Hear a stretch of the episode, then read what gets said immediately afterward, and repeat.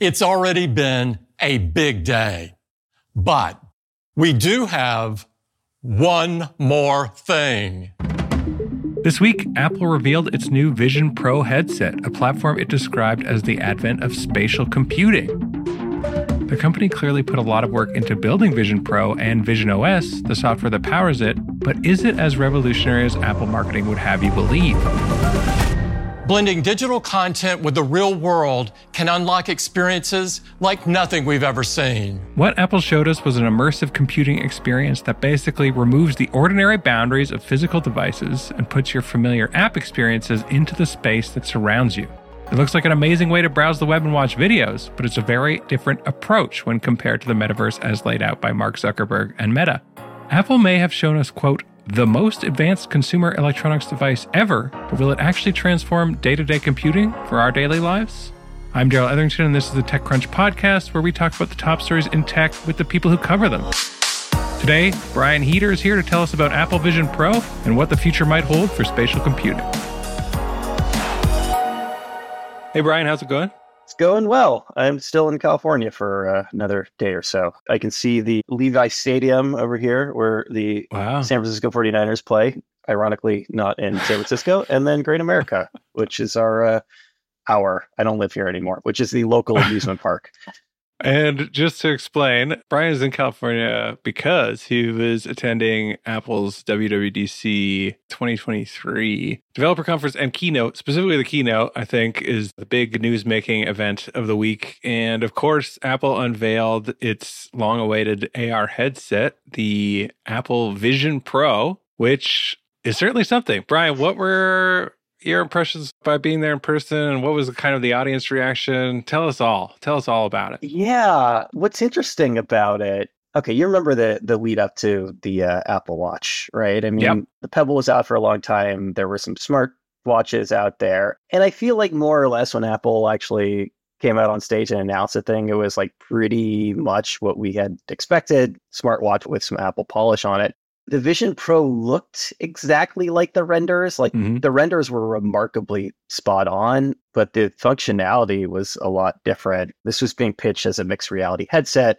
which means AR VR. Obviously, AR has been a big thing for Apple for five or six or seven years at this point. And then because it was a it's an opaque visor on the front, that means that theoretically you can do some VR applications. But Apple really leaned into what they're calling spatial computing. So, really like projecting a computer in front of you. That was first and foremost. Finally, they got to the end of the announcement and they started talking a little bit about, you know, more entertainment focused things. Bob Iger was on the video talking about launching Disney Plus.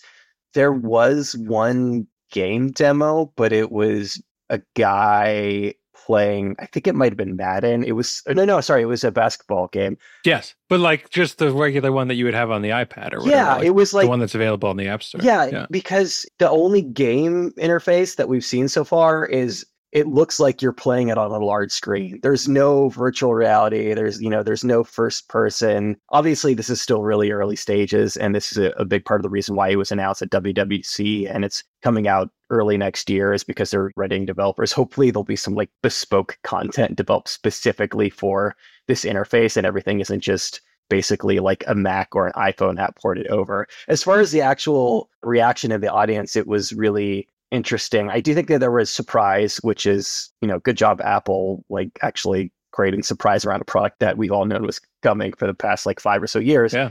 And then there was a bit of an audible gasp in the audience when the price was $500 over the $3,000 that we thought it was going to be. Yeah. The price definitely hurt. It definitely, just as a watching the keynote remotely, you know, it was very exciting and the, the demos were all very exciting. And it was the type of demo that I think if you saw this demo maybe from another company, you would probably be like, well, this is just this is nothing. Like, you know, they've just done a render. Well, yeah, I mean, just stop you because we've seen that that demo from other companies exactly. for the past like 10 years. And the reality does not match up to it at all, right? The reality is like okay, well, it's all grainy and like jittery and juddery and doesn't look like this at all. And basically, judging by the first hands on impressions by the folks who have gotten access, it seems like they're pretty close to actually what they showed on stage. Like the text does render crisply, like the interface elements are clear, like it, the touch accuracy is quite high, it seems like, right? Or actually, not even touch, right? Because it's vision based, like it sees where you're looking and then sort of highlights that as a touchable object. And then you just pinch your fingers, I think is the gesture. Is that right, Brian? And then it like kind of registers that as a click, basically. Yeah. You know, it, it's minority report. Right. Basically, it's that's like the uh, sci-fi context that we've been using for a long time. But I don't know if you remember, like five to 10 years ago, I think it was at CES, Sony announced a visor not the PSVR, but like a cinema experience yep. visor. You put it on your head. I think I got a demo mm-hmm. of, you know, whatever Spider Man movie was current at the time. And I've tried a bunch of those and it just feels like having a screen in front of your face. Like no one's mm-hmm. been able to recreate like a real spatial movie theater experience.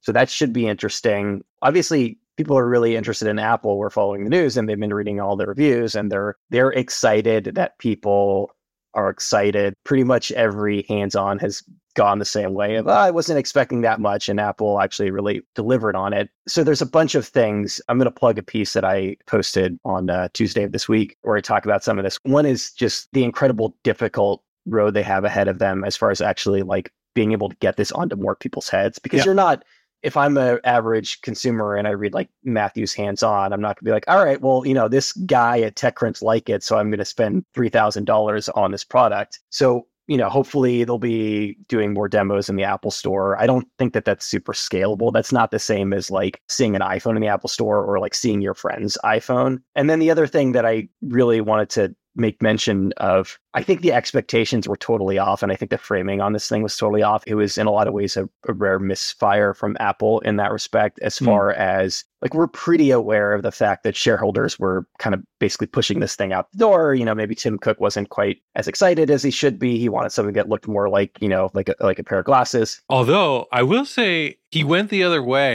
in terms of presentation. Like his takes on the video, he seemed a lot more excited than he usually sure. is. But it was almost like a yeah doth protest too much moment. Yeah, exactly. yeah, yeah. No, he leaned in it because he really. I mean, it was it was a one more thing. We haven't gotten a one more thing in a long time. So like he obviously like you know he is a salesman. He knew he really had to sell this thing, but. The thing I keep pointing out to people is the pro in the reality pro name, yeah. which suggests heavily implies that there's going to be a non-pro version. My theory was like at earliest late 2024, but it seems like 2025 is probably a safer guess at this point. So think about this right now as Apple basically like selling what is effectively a developer device to people that, you know, a few years ago, 2020, when they introduced the M1 chip, they had the little like developer Mac mini. Yeah.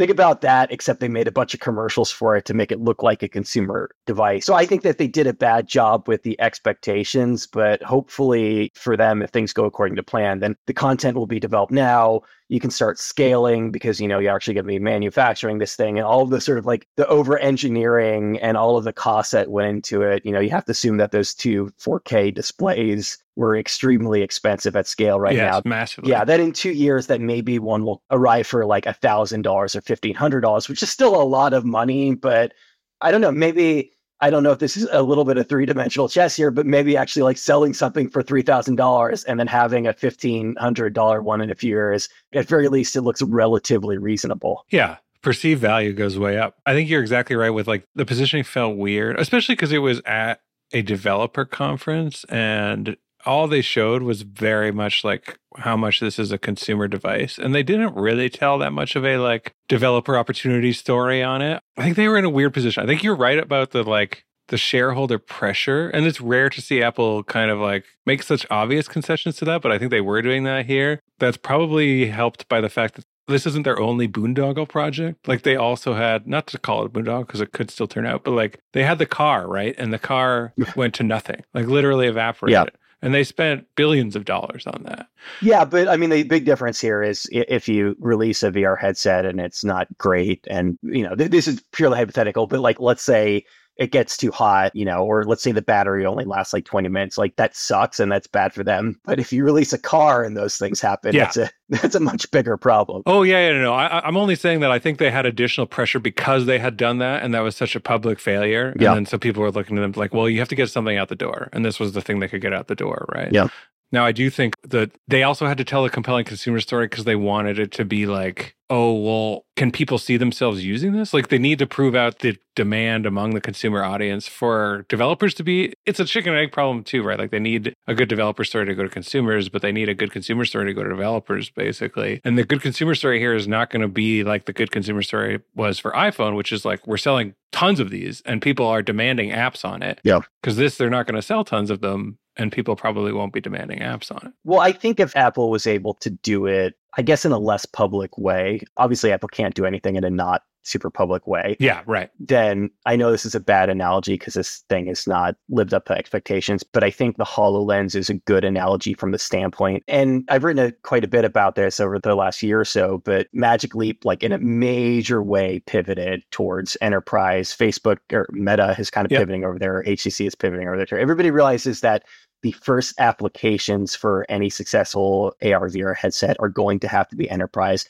Apple knows that too, but Apple also knows that they can't come out on stage and sell an enterprise device in hopes of selling a consumer device, you know, 2 years down the road. Right.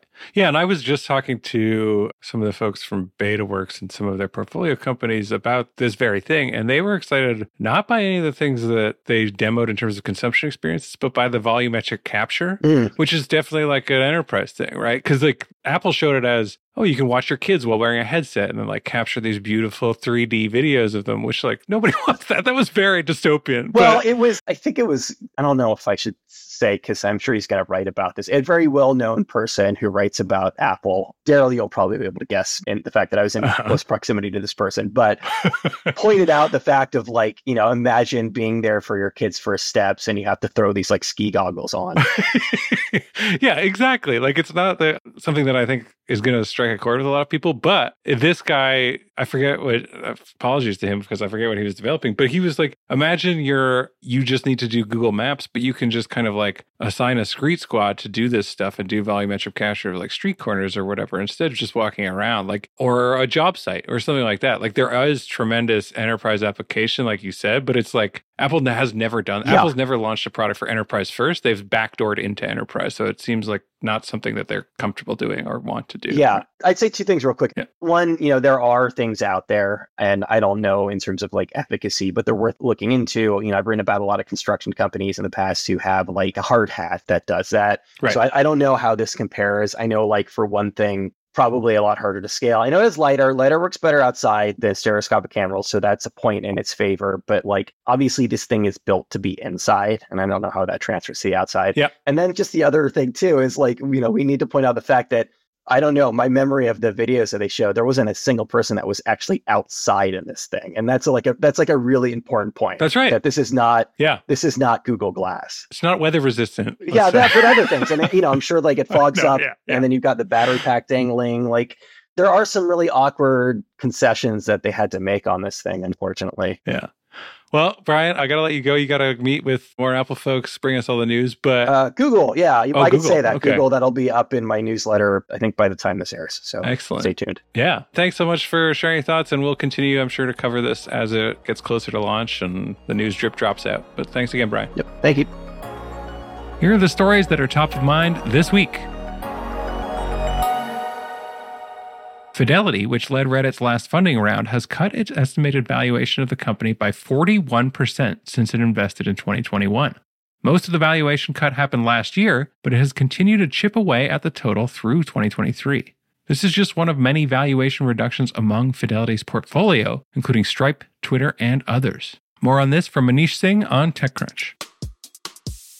Andreessen Horowitz backed Character AI has racked up 1.7 million installs in under a week since its launch. The app is an AI based character generator, which allows you to create your own virtual chat companions with distinct, customized personalities. The web app that preceded the iOS and Android version had 200 million visits per month, according to the company, with users spending just under half an hour with its virtual chatbots per session. More from Sarah Perez on TC. While me and Brian talked a lot about Apple Vision Pro this week already, it's definitely the big story this week, and our own Matthew Panzarino got to spend 30 minutes experiencing the pre release headset. He comes away very impressed by the tech, and specifically the eye tracking, gesture control, and text rendering. You can check out his full thoughts on TechCrunch. Meanwhile, that's not all Apple unveiled at WWDC this year. There was a whole host of announcements, including a new 15 inch MacBook Air, a new Mac Pro powered by Apple Silicon, a new Mac Studio, new iOS and iPadOS 17 previews, and much, much more. For the full rundown, be sure to check out Christine Hall's Roundup on TC. That's it for this episode. Thanks for joining us. You can read all of the stories we talked about at TechCrunch.com. If you like what you hear, give us a five star rating and review. Join us at Disrupt 2023 in San Francisco this September. Save up to $600 when you buy your pass now through August 11th and save 15% more on top of that with promo code CRUNCH. Visit techcrunch.com slash disrupt to learn more.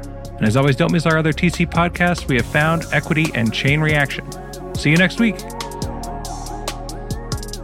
The TechCrunch podcast is hosted by myself, managing editor Darrell Etherington. We're produced by Maggie Stamets with editing by Kel. Bryce Durbin is our illustrator. Alyssa Stringer leads audience development, and Henry Pickavet manages TechCrunch's audio products. Thanks for listening. We'll be back next week.